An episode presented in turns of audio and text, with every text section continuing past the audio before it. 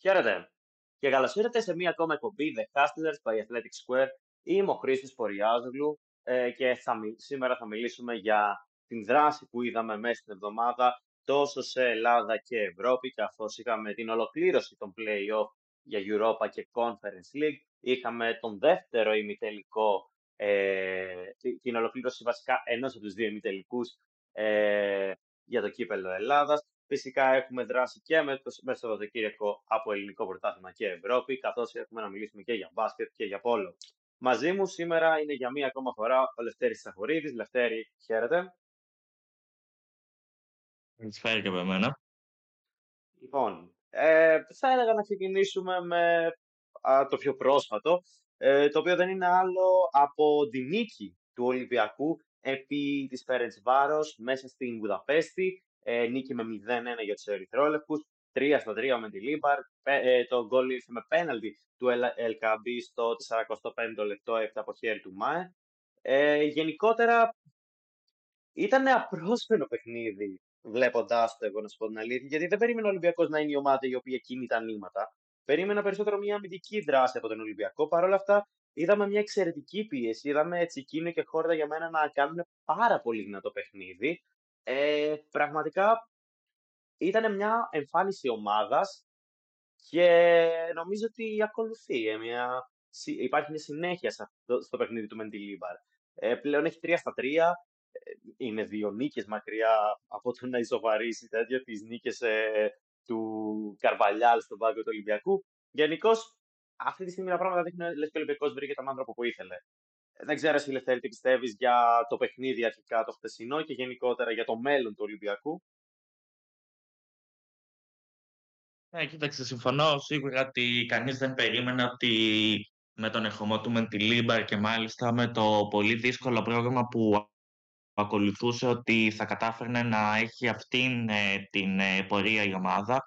Παρ' όλα αυτά, μετά και την αποχώρηση του Καρβαλιάλ και το παιχνίδι με τον Όφρο που κάθισε στον πάγκο Σιλαϊδόπουλος, αλλά και τα τρία παιχνίδια που έχει κάτσει στον πάγκο με Μεντιλίμπαρ, παρακολουθούμε έναν τελείως διαφορετικό Ολυμπιακό. Παρακολουθούμε παίκτες οι οποίοι επί εποχής ε, Καρβαλιάλ δεν έδειχναν τόσο καλά στοιχεία. Χαρακτηριστικό παράδειγμα είναι ο Ποντένσε, ο οποίος ε, επί εποχής ε, Καρβαλιάλ, από εκεί που ήταν ένας ε, παίκτης ο οποίος είχε ξεκινήσει πολύ δυναμικά τη σεζόν και σχολιάζαμε όλοι ότι φέτος έχει και αυτήν την έφεση στο σκοράρισμα. Ε, κατάφερνε να, να πέσει πάρα πολύ και μάλιστα είχε γίνει και δεύτερος ε, στις επιλογές ε, του Καρβαλιάλ. Πλέον ο Μεντιλίμπαρ τον έχει επαναφέρει στην ε, δεκάδα και φαίνεται ότι και εκείνος παίζει με εντελώς ε, άλλη ε, διάθεση μέσα στο παιχνίδι. Είχε χθες πολύ όρεξη για δημιουργία. Θυμάμαι χαρακτηριστικά και εκείνη την ε, ραμπόνο που έκανε προς το τέλος του ναι. παιχνιδιού και ανησύχησε κάπως. Και ανησύχησε κάπως τον τερματοφύλακα της ε, Φερεντσβάρος, οπότε σίγουρα θεωρώ ότι ο Μεντιλίμπαρ έχει καταφέρει να βελτιώσει σημαντικά την ομάδα. Πολύ σημαντικό κιόλας και το γεγονός ότι ο Ολυμπιακός έχει βρει αυτό που έψαχνε, έναν επιθετικό. Το ξέραμε ότι είναι πολύ καλός ο Ελκάμπη. Είχε πέσει ένα καιρό και πλέον δείχνει ότι έχει επιστρέψει δυναμικά. Ε, πέτυχε μάλιστα για τέταρτο συνεχόμενο παιχνίδι γκολ. Είχε δύο παιχνίδια κόντρα στον ΠΑΟΚ και από ένα στα παιχνίδια με όφη ε, και Φερεντσβάρος, ε, Καραϊσκάκης και Ουγγαρία αντίστοιχα. Οπότε σίγουρα βλέπω μια πολύ μεγάλη ε, βελτίωση. Βλέπω παίκτες όπως ο Τζικίνι, ο Όρτα και ο Έσε να καθιερώνονται πραγματικά στην ε, θέση ε, των ε, Χαφ και μου αρέσει γενικά ο τρόπος παιχνιδιού του Μεντιλίμπαρο που έχει αρκετά ψηλά τις ε, γραμμές και γεγονός που διευκολύνει πάρα πολύ τις ε, αντεπιθέσεις του Ολυμπιακού. Έχει αρκετά, αρκετά γρήγορους ε, ποδοσφαιριστές που μπορούν ε, να δημιουργήσουν ε, ρήγματα. Ο Κάρμο έχει γίνει ένας ε, πραγματικός ε, βράχος ε, στην άμυνα. Έχουμε πει και σε άλλες εκπομπές πολύ ακριβή η ρήτρα του. Παρ' όλα αυτά για μένα είναι ένας παίκτης που θα άξιζε ο Ολυμπιακός να σκεφτεί διπλά και τριπλά το καλοκαίρι αν, θα, αν όντως θέλει να προχωρήσει στην αγορά του. Πραγματικά πιστεύω ότι δεν υπάρχει περίπτωση να μην θέλει, αλλά ε, υπάρχει το θέμα το αν υπάρχει οικονομική δυνατότητα να γίνει συγκεκριμένη κίνηση. Ο μόνος παίκτης που ίσως με έχει προβληματίσει στα τελευταία παιχνίδια είναι ο Ορτέγα. Ε, ίσως ε, αυτό να συμβαίνει λόγω του γεγονότος ότι έχει πάρει πάρα πολλά παιχνίδια στα πόδια του. Δεν υπάρχει κάποιος παίκτης ο οποίος θα μπορούσαμε να πούμε ότι είναι η backup επιλογή του και ουσιαστικά από εκεί που είχε ξεκινήσει ένας παίκτης ο οποίος έπαιζε πάρα πολύ δυναμικά, ίσως η κούραση τον έχει φέρει σε αυτό το σημείο. Παρ' όλα αυτά δεν θεωρώ ότι πρέπει να τον κρίνουμε από κάποια καλά παιχνίδια που έχει κάνει. Ή ότι είναι καλός παίκτης νομίζω το γνωρίζουμε όλοι και το αποδεικνύει και το χρηματικό ποσό που καταβλήθηκε για να αποκτηθεί το καλοκαίρι. Οπότε σίγουρα πιστεύω ότι αυτό που πρέπει να γίνει είναι το καλοκαίρι να βρεθεί ένας ε, ιδανικός ε, παίκτης όπου να είναι μια πολύ καλή backup επιλογή Τώρα, πολύ σημαντική η νίκη του Ολυμπιακού. Πιστεύω ότι είχε πάει μέσα σε μια ε, πολύ καυτή έδρα όπου κανείς ε, δεν ήξερε ποια θα ήταν η έκβαση του παιχνιδιού. Παρ' όλα αυτά και αν ε, και υπόσχονταν ε, μια πολύ δυνατή αναμέτρηση τόσο οι παίκτες όσο και ο προπονητής της Βάρος. Δεν είδαμε μια Βάρος η οποία θα μπορούσαμε να πούμε ότι κάποια στιγμή θα έκανε τον Ολυμπιακό να την αισθάνεται ως φόβητρο. Ο Ολυμπιακός είχε 10 ευκαιρίες στο πρώτο παιχνίδι και 10 ευκαιρίες ε, στο δεύτερο ημίχρονο. Οπότε θεωρώ ότι αυτό δείχνει την καθολική του υπεροχή και μάλιστα σε ένα εκτός έδρας ε, παιχνίδι. Σίγουρα το 0-2 μπορεί να φαίνεται ένα μικρό συνολικό σκορ. Παρ' όλα αυτά, τα πράγματα θα μπορούσαν να ήταν εντελώς διαφορετικά αν κανείς ε, αναλογιστεί πόσες ευκαιρίες δημιούργησε ο Ολυμπιακός τόσο στο Καραϊσκάκη όσο και στην Ουγγαρία. Συνοψίζοντα λοιπόν, σίγουρα έχουν δημιουργηθεί προσδοκίες, αλλά μου άρεσε πάρα πολύ η δήλωση που έκανε ο Μεντιλίμπαρο που ανέφερε ότι ε, προηγουμένως παίζαμε χωρίς προσδοκίες. Παρ' όλα αυτά τώρα δημιουργούνται όνειρα και είναι πολύ επικίνδυνο όταν οι παίκτες παίζουν με το βάρος στα πόδια ότι τώρα οι οπαδοί μας ονειρεύονται κάτι τρελό στην Ευρώπη. Ναι. Οπότε δεν ξέρω αν αυτό θα μπορούσε να είναι κάποιο εμπόδιο στην πορεία του Ολυμπιακού. Μένει να το δούμε. Εντάξει. Ε, Νομίζω ότι κάθε φορά όταν βλέπουμε τον Ολυμπιακό να περνάει από τη φάση του 32 στην Ευρώπη γίνονται αυτές οι συζητήσεις. Τώρα νομίζω υπάρχει και ένας λόγος παραπάνω δεδομένη της κλήρωσης, την οποία θα συζητήσουμε σε ένα λεπτό. Ε, οπότε κρίνω φυσιολογική αυτή την αντίδραση των ε, ερυθρόλευκων φίλων, ε, ιδίως δεδομένου ότι ο τελικός θα διεξαχθεί μέσα στην, στην Αθήνα στο στάδιο της ΑΕΚ, ε, στο Παπαρίνα. Αλλά σίγουρα είναι πάρα πολύ καλή η δήλωση αυτή του Μεντιλίμπαρ. Δείχνει ότι έχει το κεφάλι του κάτω και ότι θα κοιτάζει να βελτιώνει κάθε εβδομάδα όλο και περισσότερο τον Ολυμπιακό. Ε, γενικότερα συμφωνώ, με κράτησε πάρα πολύ αυτό που είπες ότι θα μπορούσε, ότι μπορεί για κάποιον που να μην είδε τους αγώνες στο 0-2 συνολικό σκορ να μην είναι αρκετό. Όμως βλέποντας τους αγώνες, συνειδητοποίησε ότι ο Ολυμπιακός θα μπορούσε να έχει βάλει και άλλα. Ε, πέντε λεπτά πριν καταφέρει να σκοράρει το πέναλτι στο, πρώτο, στο δεύτερο παιχνίδι, είχαμε δύο τελικές, μία με το Φορτούνι, μία με το Ποντένσε, οι οποίε ήταν απέναντι στο τροματοφύλακα και ναι, με ένα στόχισαν όμως προ, προ, δημιουργήθηκαν από υπέροχη ψηλή πίεση των Ερυθρόλευκων. Σε γενικότερες γραμμές, θεωρώ ότι ο Ολυμπιακός αυτή τη στιγμή τα πάει καλά. Έχει μια φόρα και μένει να δούμε πώς θα μπορέσει να τη διαχειριστεί τους επόμενους αγώνες του, καθώς πλησιάζει και η λήξη του πρωταθλήματος, οι δύο αγώνες στην επόμενη φάση και να δούμε πώς ο Μεντιλίβα θα διαχειριστεί όλα αυτά. Έχει αρκετά μεγάλο ρόστερ για, για τέτοια παιχνίδια. Ε, τώρα θα περάσουμε στην κλήρωση, καθώς η κλήρωση του, των 16 του Conference League έφερε τον Ολυμπιακό και τον ΠΑΟΚ αντιμέτωπους με δύο ομάδες. Ε, θα ξεκινήσουμε με τον Ολυμπιακό, εμείς που συζητάμε τόση ώρα, ο οποίος θα συναντήσει την Maccabi Tel Aviv η οποία είναι μαζί με τη Μακάμπι Χάιφα, την οποία την ξέρει και ο Ολυμπιακός καλά και ο Παναμίκο την ξέρει καλά. Αυτές οι δύο ομάδες είναι στην κορυφή του Ισραηλινού πρωταθλήματος. Οπότε πρόκειται για έναν αρκετά δύσκολο αντίπαλο, θεωρώ, για τους Ερυθρόλευκους. Ε, πρώτο παιχνίδι μέσα στο Καρεσκάκι στις 7 Μαρτίου. Δεύτερο, ε, αν δεν κάνω λάθος, στην Τόπολα είναι, είναι η έδρα της Μακάμπης στους αγώνες Ευρώπης. Ε, δεν είμαι 100% σίγουρος όμως στη Σερβία ε, όπου θα διεξαχθεί το δεύτερο παιχνίδι με θεωρητική έδρα της Μακάμπη Τελαβίβ. Λευτέρη, δύο λόγια για αυτή την κλήρωση. Εντάξει, δεν ήταν η, καλή, η χειρότερη δυνατή για τον Ολυμπιακό. Μπορεί να ήταν και η καλύτερη, δεν ξέρω. Εσύ, εσένα πώς φαίνεται; Ξεκινώντα λοιπόν, να πω ότι όντως ισχύει αυτό που είπες ε, στην αρχή, ότι είναι η τόπολα η έδρα τη, αλλά μένει να ε, επικαιροποιηθεί κιόλας καθώς υπάρχουν διάφορα ενδεχόμενα, ακόμη και ένα ενδεχόμενο Ολυμπιακός να παίξει στην Ουγγαρία. Μένει να το δούμε αυτό. Σίγουρα δεν ήταν η ε, χειρότερη δυνατή κλήρωση που θα μπορούσε να έχει ο Ολυμπιακός αν κανείς σκεφτεί ότι στην ε, κληρωτίδα υπήρχαν ε, όσοι υποψήφοι αντίπαλοι του τόσο ε, η Φιωρεντίνα όσο η Άστον Βίλα, η Λίλ, πολύ δυνατές ε, αντίπαλοι και οι τρεις από κορυφαία πρωταθλήματα του κόσμου. Παρ' όλα αυτά, ο Ολυμπιακός κατάφερε να τις αποφύγει, κληρώθηκε εν τέλει με την Μακάμπη Τελαβίβ. Ε, για μένα ίσως είναι η δεύτερη καλύτερη επιλογή. Αν είχα να επιλέξω, ίσως να επέλεγα την ε, Πλιζέν. Θεωρώ ότι θα μιλούσαμε για ένα παιχνίδι στα μέτρα του Ολυμπιακού. Νομίζω ότι το παιχνίδι της ε, Πλιζέν φέρνει κατά πολύ στο παιχνίδι της ε, Φερενσβάρος. Η Πλιζέν δεν είναι από ένα τόσο ανταγωνιστικό πρωτάθλημα και θεωρώ ότι θα ήταν μια αντίπαλος όπου ο τωρινός Ολυμπιακός θα μπορούσε να αποκλείσει με σχετική ευκολία. Ε, μπορεί να φαντάζω εύκολη κλήρωση με την ε, Μακάμπι Τελαβίβ, ωστόσο μόνο εύκολη δεν είναι. Η Μακάμπι Τελαβίβ έχει καταφέρει ανά τα χρόνια να κερδίσει όλο το Big Five του ε, ελληνικού πρωταθλήματος. Αναφέραμε σε Άρη, Ολυμπιακό, Παναθηναϊκό ε, και ΠΑΟΚ.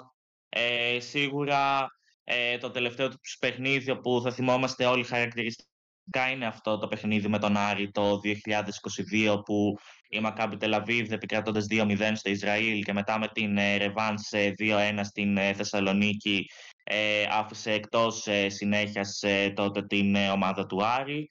Ε, τώρα βρίσκεται στον ε, διάβο του Ολυμπιακού σε μια εντελώς διαφορετική συνθήκη για εκείνη, δεδομένου του γεγονότος ότι λόγω των συγκρούσεων που υπάρχουν αυτή την περίοδο στο Ισραήλ όλες οι ομάδες ε, δεν ε, δίνουν ε, τους ε, αγώνες τους εντός έδρας ε, στο Ισραήλ αλλά σε ουδέτερες έδρες, κάτι που σημαίνει ότι ε, αυτό είναι κάτι θετικό για τον Ολυμπιακό καθώς θα παίζει εκτός έδρας αλλά χωρίς να παίζει ουσιαστικά πραγματικά στην έδρα του αντιπάλου.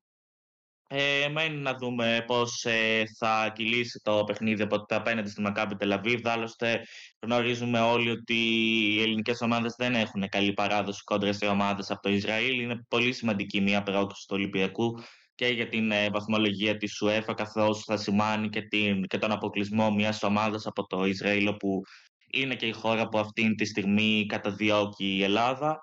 Ε, από ρόστερ τώρα στο κομμάτι της ε, Μακάμπη Τελαβίβ νομίζω ότι πιστεύουμε όλοι ότι αυτό το όνομα που δεσπόζει είναι αυτό του Ζάχαβη ε, ο οποίος έχει πολύ μεγάλη θητεία ιδιαίτερα στην ε, Eindhoven, είχε περάσει από ε, τα ραντάρ του Ολυμπιακού, μπορεί να είναι στην ηλικία των 36 ε, ετών και να ε, έμοιαζε ότι είναι ένας παίκτης ο οποίος ήρθε απλά για να κλείσει την καριέρα του στην Μακάπη Τελαβίβ. Παρ' όλα αυτά κάτι τέτοιο δεν συμβαίνει καθώς μετρά 11 γκολ στο πρωτάθλημα και 10 γκολ στην Ευρώπη κάτι που δείχνει ότι είναι ένας παίκτης κλειδί που σίγουρα θα, πρέπει ο Μεντιλίμπαρ και οι παίκτες του να δουν πώς θα μπορέσουν ε, να τον ε, περιορίσουν.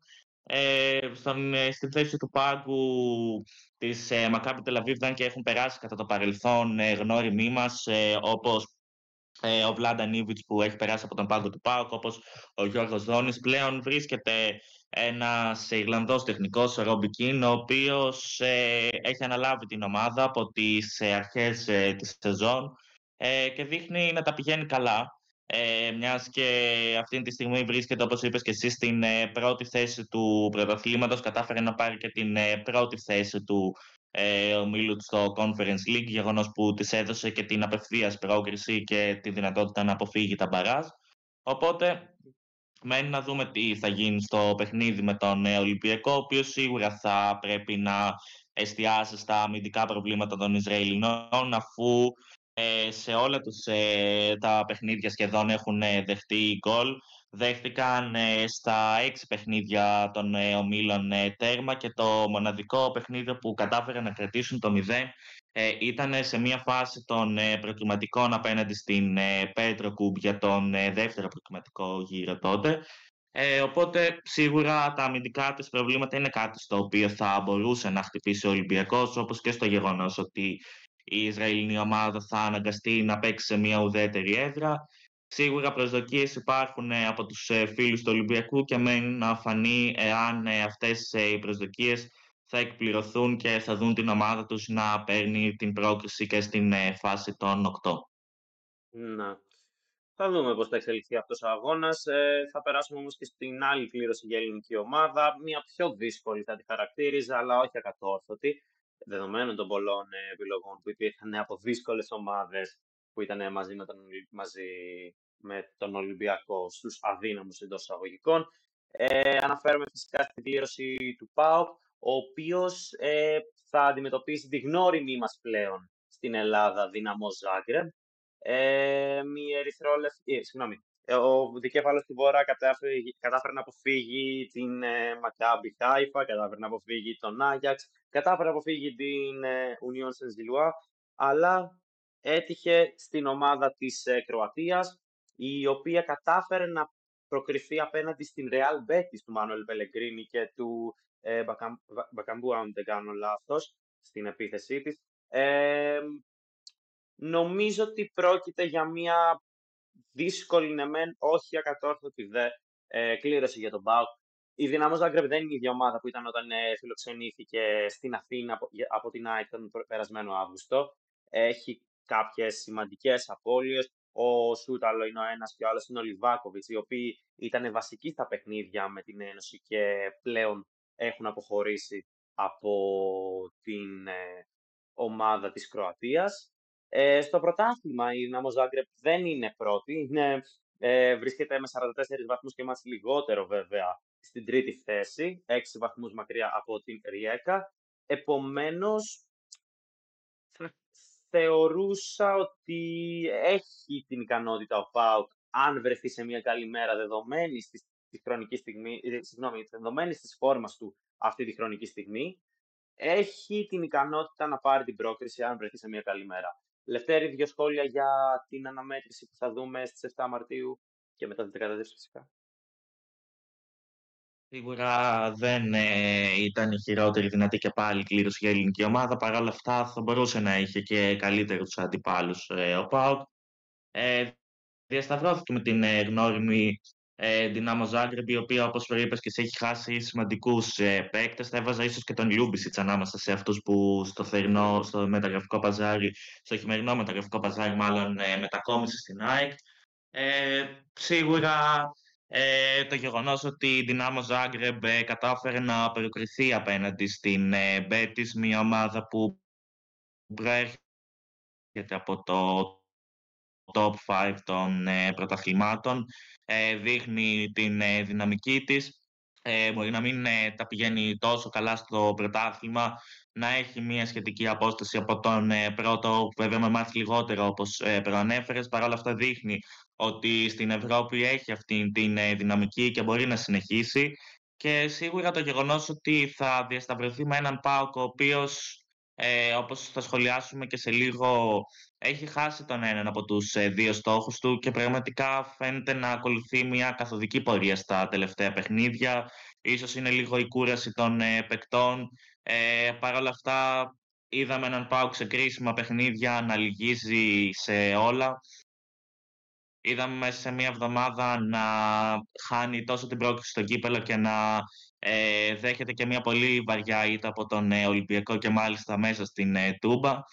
Ε, αν καταφέρουν και βελτιωθούν αυτά τα προβλήματα, σίγουρα θα έδινε ένα προβάδισμα στον ΠΑΟΚ για να καταφέρει να πάρει την πρόκριση, καθώς μας έχει δείξει ότι ήταν ε, ιδιαίτερα μαχητικός και στα παιχνίδια που έδωσε απέναντι στην Άιντρεχ Φούρτης, η οποία ήταν και η πιο δύσκολη ομάδα του ομίλου του. Παρ' όλα αυτά, για την ώρα βλέπω έναν Πάκο ο οποίος ακολουθεί μια καθοδική πορεία και δεν ξέρω κατά πόσο αυτή η καθοδική πορεία είναι δυνατόν ε, να σταματήσει, να επανέλθει πάλι στα θετικά αποτελέσματα, γιατί έχει μείνει πλέον ε, πρέπει μέσα σε αυτό το διάστημα ο Λουτσέσκου να δει τι είναι αυτό το οποίο φταίει για να καταφέρει η ομάδα του να ε, συνεχίσει και εκείνη στην ε, φάση των 8. Να. Θα δείξει, εντάξει, ο Πάοκ σίγουρα ε, νομίζω ότι έχει ξαναβρεθεί στη φάση των 8. Πρόπερση ήταν ε, που είχε βρεθεί μέχρι στους 8 του Conference ε, League. Ε, όπως είπαμε και νωρίτερα, Δεν είναι ακατόρθωτη η πρόκριση, αλλά σίγουρα θα πρέπει να βρει τη λύση ο Λουτσέσκου στα τωρινά προβλήματα της ομάδας του. Ε, θα κάνω μία αναφορά αρχικά στα αποτελέσματα ε, πρώτον της φάσης των 32 του Europa League και του Conference και μετά φυσικά στις κληρώσεις καθώς μπήκαν και ομάδες οι οποίες τερμάτισαν πρώτες στους ομίλους τους ε, για τη φάση του 16. Λοιπόν, για το Europa League, τη φάση του 32, είχαμε το Freiburg Lance 3-2 στην παράταση. Μεγάλη ανατροπή για τους Γερμανούς. Κατάφερε να περάσουν στην επόμενη φάση. Η Καραμπάκ πάλι στην παράταση κατάφερε να πάρει ε, την πρόκριση απέναντι στην Μπράγκα παρά το γεγονός ότι οι Πορτογάλοι κατάφεραν να πλησιάσουν ε, με, να πλησιάσουν την ε, πρόκριση. Ε, η Ρεν πήγε να σοκάρει ελαφρώς την ε, Μίλαν, νίξε 3-2, ωστόσο το 0-3, συγγνώμη το 3-0 του πρώτου αγώνα προσέφερε στην ομάδα του Μιλάνου την πρόκριση στους 16. Η Τουλούζ έμεινε ισόπαλη 0-0 με την Πενφύκα και το 1-2 του πρώτου αγώνα δίνει το, την πρόκριση στους Πορτογάλους. Η Μαρσέγ νίξε με 3-1 της Αχτάρ Ντονέτς και παρά το 2-2 του πρώτου αγώνα η Σαχτάρ μένει εκτός. Το, η μόνη αναμέτρηση ε, στη χθεσινή βραδιά όπου κρίθηκε στα πέναλτι ήταν αυτή της Ρώμα με την Φέγενορτ. Ε, η ομάδα της Ρώμης κατάφερε να πάρει την πρόκριση. Ο Ντάνιελ Ντερόση τους έστειλε στους 16 χάρης το χαμένο πέναλτι και τον ε, Γιάχαν Μπάξ ε, και του Χάνκο. Είχε χάσει και ο Λουκάκο ένα πέναλτι. Η Σπάρτα Πράγας ε, νίξε 4-1 την Γαλατάσαρα και πήρε και αυτή το, την πρόκριση στην επόμενη φάση. Ενώ στο 1-1 έμειναν Sporting και Young Boys ε, με την ομάδα πίσω του Champions League, την Young Boys, να μένει ε, εκτός ε, του Europa League και γενικώς της Ευρώπης. Ε, τα, η κλήρωση για την ε, φάση των 16 ε, είναι η εξής. Η Sporting θα αντιμετωπίσει την Αταλάντα, η Spartak Πράγα θα, θα αντιμετωπίσει τη Liverpool, η Marseille θα αντιμετωπίσει τη Villarreal, η Ρώμα ε, κληρώθηκε κόντρα στην Brighton σε ένα πάρα πολύ ενδιαφέρον παιχνίδι, η Benfica θα έρθει αντιμέτωπη με τη Rangers, οι δύο ομάδες οι οποίες ήταν στον όμιλο του Ολυμπιακού, Freiburg και West Ham, θα αντιμετωπιστούν για μία ακόμα φορά μεταξύ τους φέτος. Η Μίλαν θα ε, κληρώθηκε με την Σλάβια Πράγας και η Καραμπάχ με την Bayer Leverkusen, η οποία αυτή τη στιγμή βρίσκεται στην κορυφή της Bundesliga. Τώρα σχετικά με το Conference League, ε, είπαμε, ε, συγγνώμη, την Τετάρτη είχαμε δει τη Maccabi Haifa να παίρνει την πρόκληση ε, ε, εις βάρος της Γάνδης με σκορ 1-1. Και στις αναμετρήσεις της Πέμπτης, ο Άγιαξ στην παράταση πήρε την πρόκριση με ένα 2 επί της Μπότο Κλίν. Η Δυνάμο Ζάγκρε, όπως ξέρουμε, προκρίθηκε εις βάρος της Real Betis 1-1 και 0-1 ανοίξει το πρώτο παιχνίδι η ομάδα της Κροατίας. Η Σερβέτ άφησε εκτός την Λουντογκόρες νικώντας 0-1 μες στη Βουλγαρία, ενώ εκτός έμεινε και η Φράιμπουργκ, η αντίπαλος του Πάπου του Ομίλου, από την Union Saint-Gilloise, καθώς ιτήθηκε με 1-2 μες στην Γερμανία.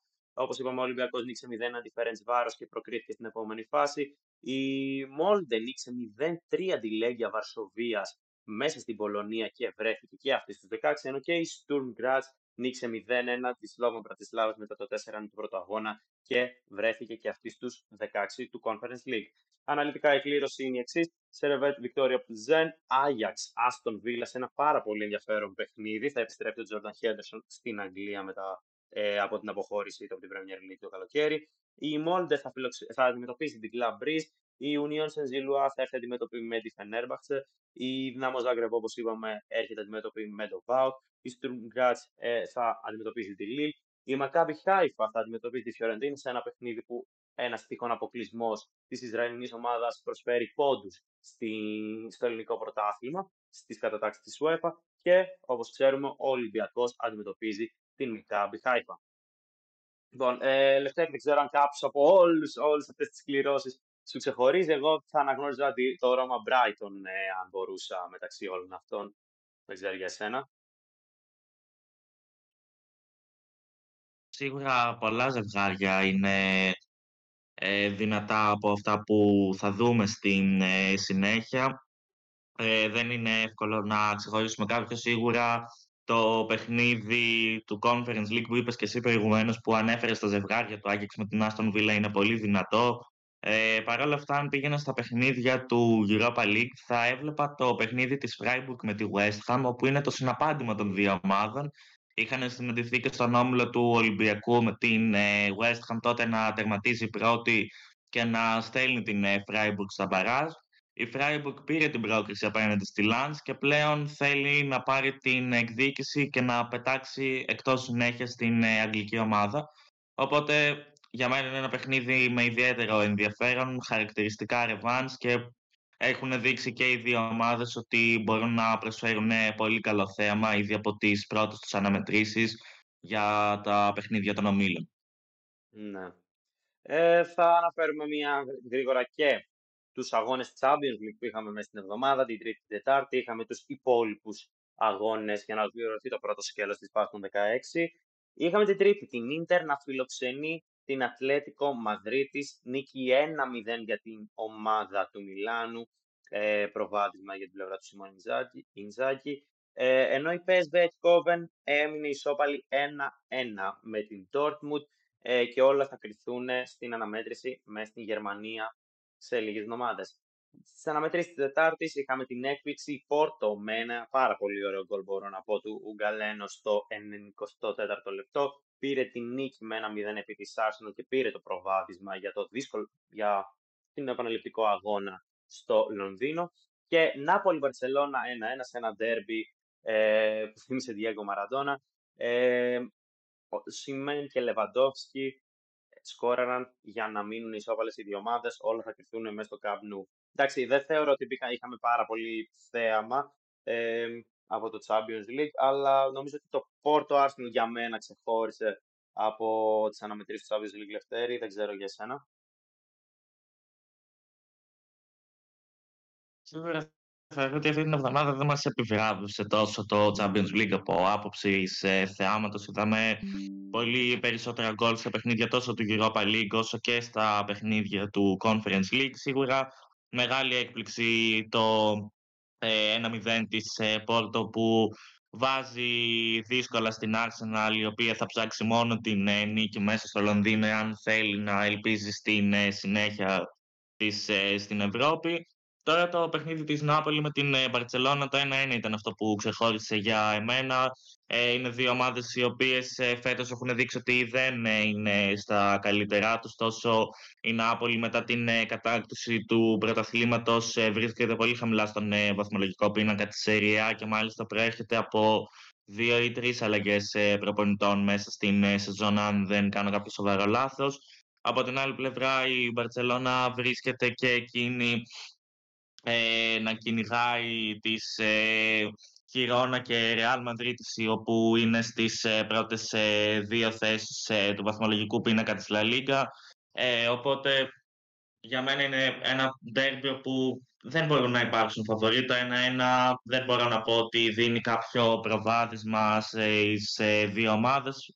Θα έχει εξίσου μεγάλο ενδιαφέρον το παιχνίδι της Ρεβάνς παρά το γεγονός ότι ε, η Μπαρτσελώνα θα παίξει μέσα στην έδρα της. Δεν θα απέκλειε το γεγονός ε, να περάσει ακόμα και η Νάπολη, καθώς όπως είπα, οι δύο ομάδες δεν βρίσκονται και στην καλύτερη δυνατή φόρμα την ε, φετινή σεζόν. Ναι, συμφωνώ. Ε, γενικότερα, μέσα στις επόμενες εβδομάδες θα δούμε τους επαναληπτικούς αγώνες 5 και 6 Μαρτίου, 12 και 13 Μαρτίου. Ε, θα έχει ολοκληρωθεί ε, η φάση των 16 του φετινού Champions League. Πάμε τώρα στα εγχώρια, καθώς την Τετάρτη είχαμε το δεύτερο παιχνίδι μεταξύ Παναθηναϊκού και ΠΑΟΚ για τον ένα από τους δύο ημιτελικούς ε, του Κυπέλου Ελλάδας. Ο Παναθηναϊκός έχει κερδίσει 0-1 μέσα στην Τούμπα, ωστόσο ο ΠΑΟΚ με γκολ του Ζίκοβιτς στο 72 ε, πήρε την νίκη και το παιχνίδι πήγε στην παράταση. Ο Κετζιόρα σκόραρε στο 105 για να δώσει το προβάδισμα στον ΠΑΟΚ και με λυτρωτή τον ε, Λιμνιό, ο Παναθηναϊκός στις καθυστερήσεις του δεύτερου ημιχρόνου της παράτασης κατάφερε να φέρει το παιχνίδι στα ίσα 2-2 συνολικά και μετά πήγαμε στη διαδικασία το πέναλτι όπου ξεχώρισε φυσικά βασικά και σε όλο το παιχνίδι για μένα ξεχώρισε έκανε πάρα πολλές καλές αποκρούσεις. Ο Τραγκόφσκι ε, και ο οποίος έσωσε τρία πέναλτι αν δεν κάνω λάθος, ναι, τρία πέναλτι του ΠΑΟΚ μέχρι που ο Σαμάτα έγινε ο μοιραίος για το δικέφαλο του Βορρά, αστόχησε από την άσπρη βούλα, έστειλε την μπάλα πάνω από την αντίπαλη αιστεία και έδωσε στον Παναθηναϊκό το εισιτήριο για τον τελικό του κυπέλου. Γενικώς είχαμε ένα πάρα πολύ ενδιαφέρον παιχνίδι. Ένιωθα ότι θα πει εξελίσσονταν έτσι με τον Πάουκ να παίρνει το προβάδισμα. Παρ' όλα αυτά, ο Παναθηναϊκός φάνηκε να κρατιέται. Ε, αναστιγμές θα έλεγα ότι, δεν ήταν, ότι ήταν καλύτερος ο Πάοκ. Παρ' όλα αυτά ήταν άτυπο στο τέλος. Και θεωρώ ότι και το γκολ του Λιμιού ήταν ένα πάρα πολύ ωραίο τέρμα, πάρα πολύ ε, όμορφο γκολ. Γενικότερα θα μπορούσε αυτό το παιχνίδι το να εξελίσσεται και με τις δύο, και με τις δύο ομάδες να περνάνε. Εντάξει, και στα πέναλτι όπου είναι η στιγμή για τον κάθε παίκτη. Επομένως, βλέπουμε πλέον τον Παναθηναϊκό να διεκδικεί ένα από τα δύο τρόπα που ήθελε στην αρχή της χρονιάς. Λευτέρη, κάποια σχόλια για την αναμέτρηση του Παναθηναϊκού με τον Πάουκ. Πολύ σημαντική νίκη αυτή για τον ε, Παναθηναϊκό, έστω και αν ε, αυτή ήρθε μέσω της ε, διαδικασίας των πέναλτι. Ήταν θεωρώ αναμενόμενο ότι ο ΠΑΟΚ μετά την τεσσάρα που δέχτηκε μέσα στην Τούμπα θα πήγαινε να βγάλει μια αντίδραση μέσα στην Λεωφόρο όπως και έγινε, κατάφερε να προηγηθεί με το γκολ του Ζίβκοβιτς, έβαλε και το γκολ το Κετζιόρα στο τέλος του πρώτου ημιχρόνου της ε, παράτασης. Παρ' όλα αυτά,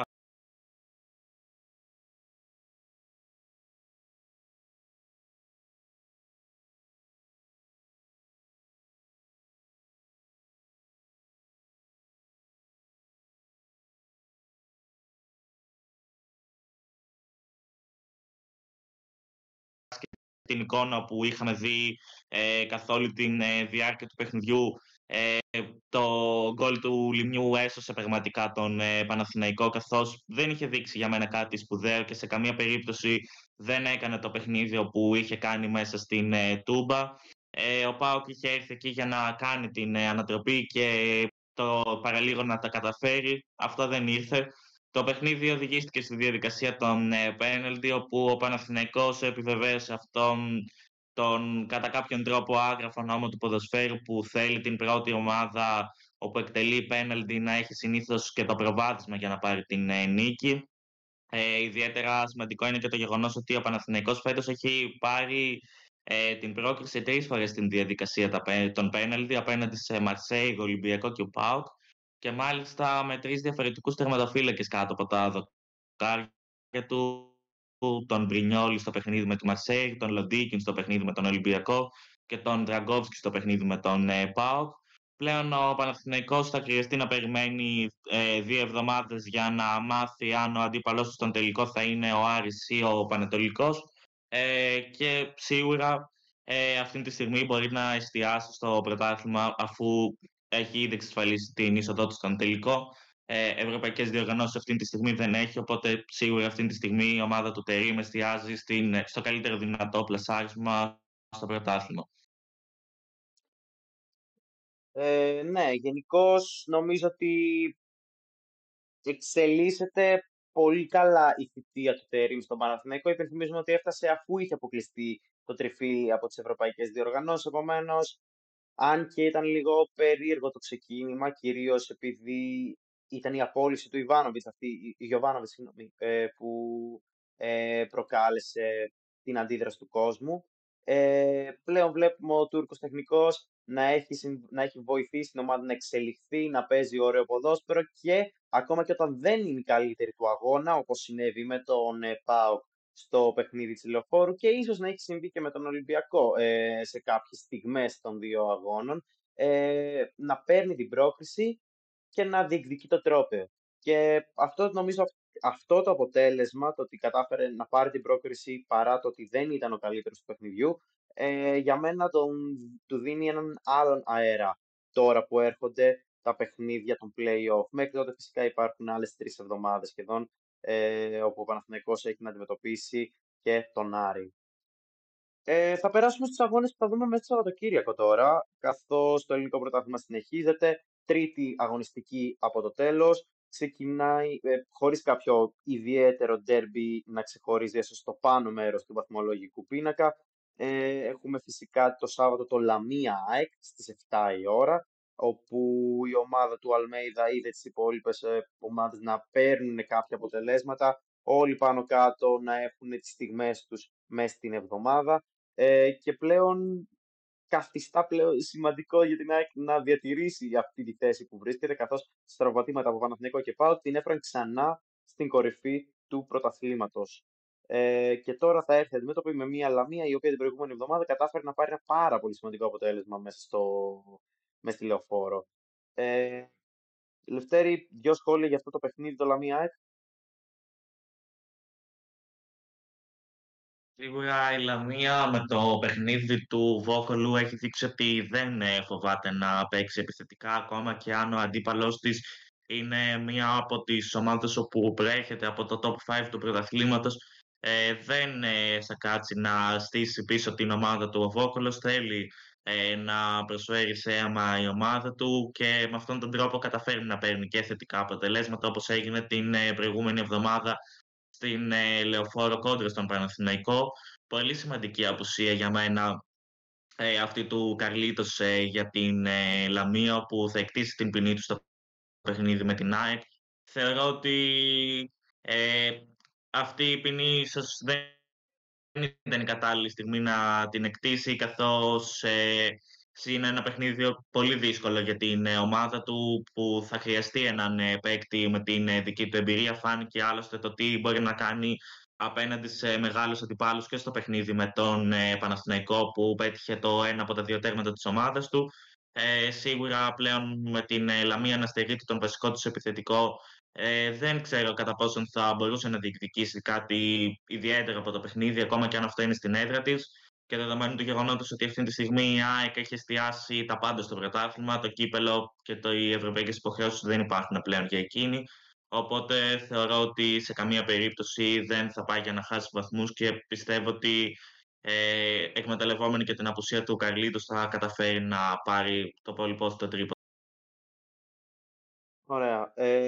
Ε, στις υπόλοιπες αναμετρήσεις που θα δούμε στο Δεκύριακο θα έχουμε και το Πανσεραϊκός Ατρόμητος στις 7.30 ε, ενώ την ε, Κυριακή θα έχουμε Πας Γιάννενα Όφη στις 4.30, Πανετολικός Πάουκ στις 5 η ώρα, Ολυμπιακός Αστέρας Τρίπολης στις 6, στις 7.30 Άρης Βόλος και στις 8 ο Παναθηναϊκός στα φιλοξενείς Δικηβισιά. Ε, από αυτό το σύνολο παιχνιδιών, Λευτέρη, κάποιο που να σου ξεχωρίζει, είτε και αποθυμολογικά, είτε για να δεις πώς θα, ποια θα είναι η αντίδραση ομάδας.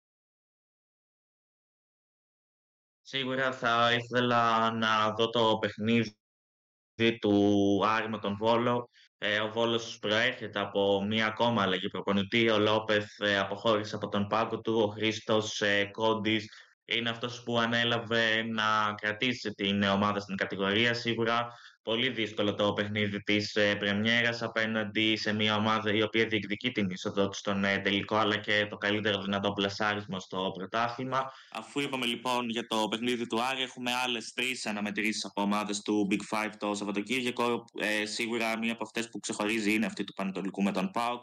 Θέλουμε όλοι να δούμε την αντίδραση που θα βγάλει η ομάδα του Λουτσέσκου μετά τα σερία επιτυχία αποτελέσματα στα ντέρμπι.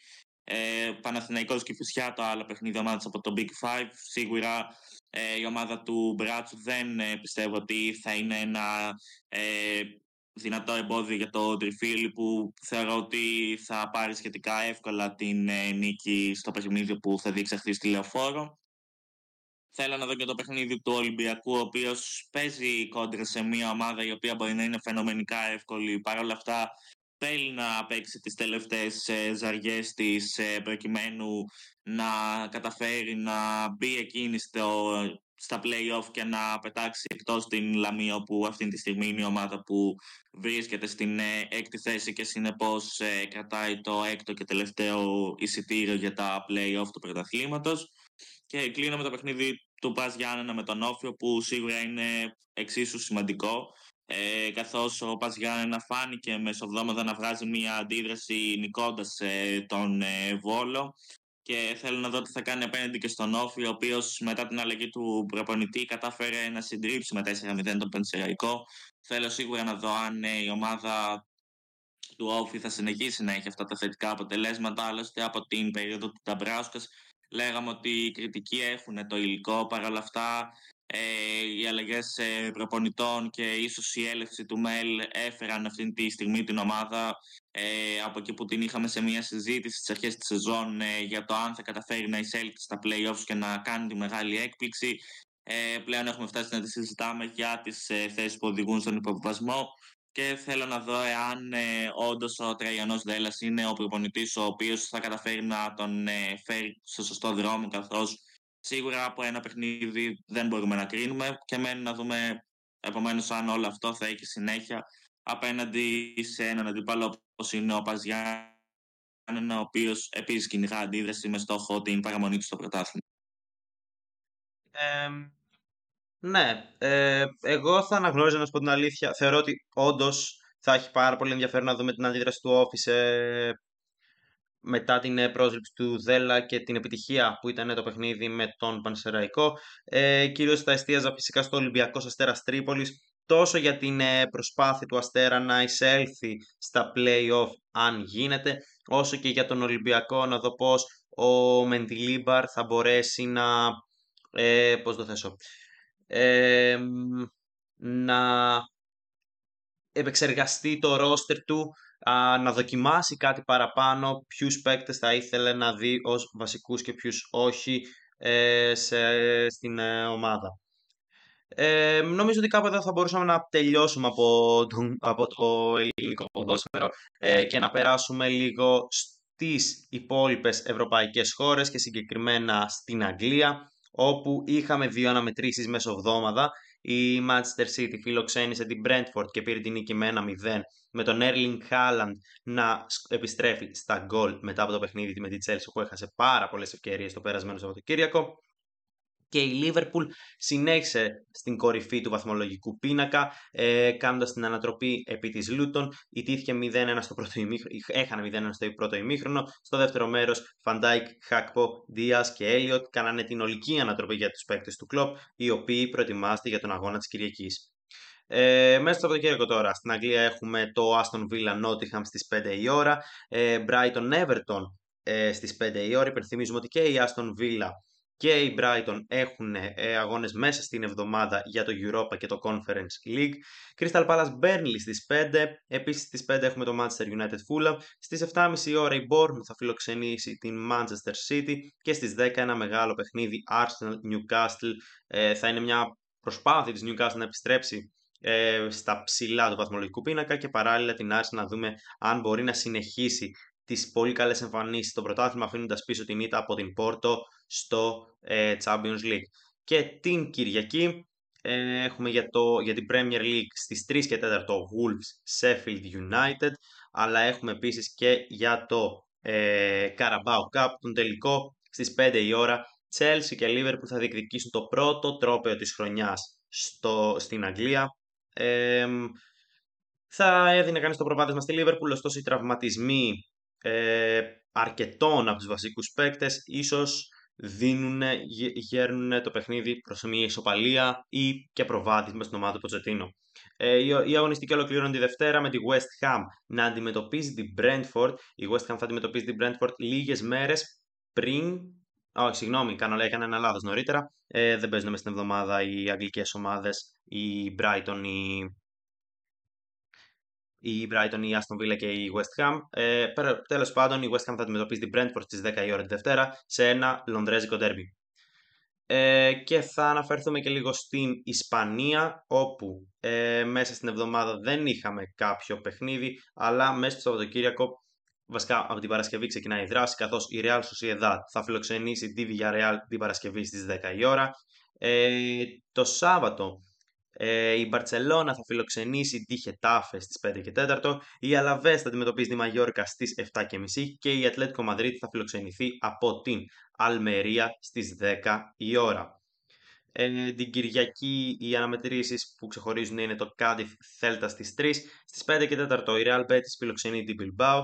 Στις 7.30 η Las Palmas θα φιλοξενήσει την Οσασούνα και στις 10 η Real Madrid θέλει να συνεχίσει το θετικό σερί ε, της στην κορυφή του βαθμολογικού πίνακα καθώς αυτή τη στιγμή βρίσκεται 6 βαθμούς μπροστά από τη Ζηρώνα ε, και να αντιμετωπίσει την Σεβίλη στις 10 η ώρα. Η αγωνιστική κλείνει Δευτέρα, όπου η Ζήρονα, όπως αναφέραμε νωρίτερα, θα φιλοξενήσει την Ράγιο Βαγεκάνο, ε, θέλοντας να αφήσει πίσω της δύο σερί ήττες από Ρεάλ και Μπιλμπάο στο πρωτάθλημα.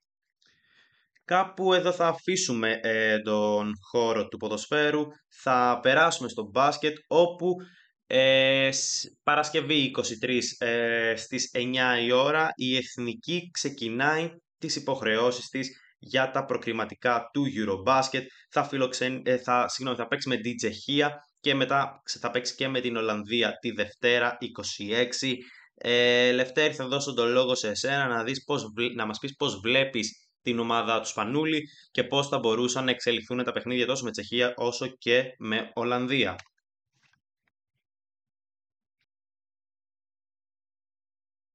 Σίγουρα πολύ σημαντικό για την εθνική μας ομάδα να ε, ξεκινήσει δυναμικά την ε, μάχη όπου θα δώσει για να καταφέρει να πάρει την ε, πρόκριση ε, στο Eurobasket του 2025. Τα πρώτα παιχνίδια, όπως είπες και εσύ, είναι με Τσεχία και Ολλανδία. Ε, ήδη έχει ανακοινωθεί από χθες η δωδεκάδα που επέλεξε, η πρώτη δωδεκάδα που επέλεξε ως ε, προπονητής της εθνικής μας ομάδας ο Βασίλης ε, Σπανούλης. Ε, αναλυτικά έχει επιλέξει ως naturalize τον Τόμας Γόκαπ και συνεχίζω με τους υπόλοιπους παίκτες όπου επέλεξε Γιαννούλη Λαρετζάκη, ε, Βασίλη Τολιόπουλο και Δημήτρη Μωραήτη για τις ε, θέσεις των Garden, συνεχεία για τις θέσεις των Forward έχουν επιλογή η Κώστας Παπα-Νικολάου, Ντίνος Μήτογλου, Νίκος Ροκαβόπουλο, Βασίλης Χαραλαμπόπουλος και Παναγιώτης Καλαϊτζάκης, ενώ για τις θέσεις των Σέντερ έχουν επιλογή Γιώργος Παπαγιάννης, Κώστας Αντιτοκούμπο και Γιάννης Κουζέλογλου. Για μένα είναι πολύ σημαντικό το γεγονός ότι η εθνική θα εκπροσωπείται στα παιχνίδια αυτά των ε, παραθύρων από παίκτες οι οποίοι έχουν παραστάσεις από την ε, EuroLeague όπως είναι ο Γόκαπ, όπως είναι ο Μίτογλου και άλλοι παίκτες ε, πολύ σημαντικό και το γεγονός ότι ο Τολιόπουλος θα πάρει συμμετοχή στην εθνική μας ομάδα. Είναι ένας ε, παίκτης ο οποίος πλέον μπορεί να μην βρίσκεται σε μια ιδιαίτερα νεαρή ηλικία, αλλά δεν μπορούμε να πούμε ότι ε, είναι και στην ηλικία που βρίσκονται παίκτε όπως ο Παπα-Νικολάου, όπου θέλουν μια τελευταία καλή διάκριση, μια τελευταία διάκριση με την εθνική μας ομάδα ε, πριν ε, αποσυρθούν ε, από την ενεργό δράση. Ο Δολιόπουλο με τα παιχνίδια που έχει κάνει με τον Άρη δείχνει ότι είναι ένας ε, παίκτη τον οποίο σίγουρα χρειάζεται η εθνική μας ομάδα. Είχαμε πει και από τα παιχνίδια του Μούτο Μπάσκετ ότι έλειπε ένας παίκτης ο οποίος να έχει αυτή την ευκαιρία από την ε, γραμμή των 6 και 75 και στα παιχνίδια με την ομάδα της Θεσσαλονίκης ο Τολιόπουλο έχει αποδείξει ότι το έχει αυτό. Ε, οπότε, δεδομένου του γεγονότος ότι η εθνική μας ομάδα θα καταφέρει να έχει παίκτες οι οποίοι έχουν ε, παραστάσεις από ομάδες ε, της ε, EuroLeague και προέρχονται από το ρόστερ των βασικών των δύο αιωνίων του Παναθηναϊκού και του Ολυμπιακού θεωρώ ότι θα καταφέρει να κάνει το πολυπόθητο 2 στα 2 στις πρώτες αναμετρήσεις όπου θα δώσει προκειμένου να ξεκινήσει ιδανικά η περίοδος Σπανούλη και να μπουν οι πρώτες ε, βάσεις για την ε, πρόκριση στο Eurobasket του 2025. Ε, πραγματικά να ευχηθούμε καλή επιτυχία. Να πω εδώ πέρα ότι το ΣΕΦ θα είναι κατάμεστο. Είναι, ε, ανακοινώθηκε ότι είναι sold out η αναμέτρηση με την ε, Τσεχία. Και τη Δευτέρα η Ελλάδα θα αντιμετωπίσει την Ολλανδία στη Χάγη θα περιμένουμε να μάθουμε και ε, να δούμε πώς θα εξελιχθεί το πρώτο παιχνίδι του Σπανούλη στον πάγκο της Εθνικής. Γενικώς, ε, όπως τα ανέφερες πολύ σωστά Λευτέρη, υπάρχει ποιότητα εκεί πέρα, υπάρχουν οι παίκτες. Θεωρώ ότι θα δούμε μια καλή εκκίνηση για την ε, ομάδα ε, του Σπανούλη, για την Εθνική μας. Ε, το μόνο που μπορούμε να κάνουμε αυτή τη στιγμή είναι να ευχηθούμε καλή επιτυχία και να ελπίζουμε στο καλύτερο δυνατό αποτέλεσμα ε, απέναντι στους Τσέχους. Κάπου εδώ πέρα θα δώσω την πάσα σε ένα Λευτέρη για να μας μιλήσεις για τις κληρώσεις για τους ομίλους των Ολυμπιακών ε, Αγώνων ε, στο Πόλο, τόσο για άνδρες όσο και για γυναίκες.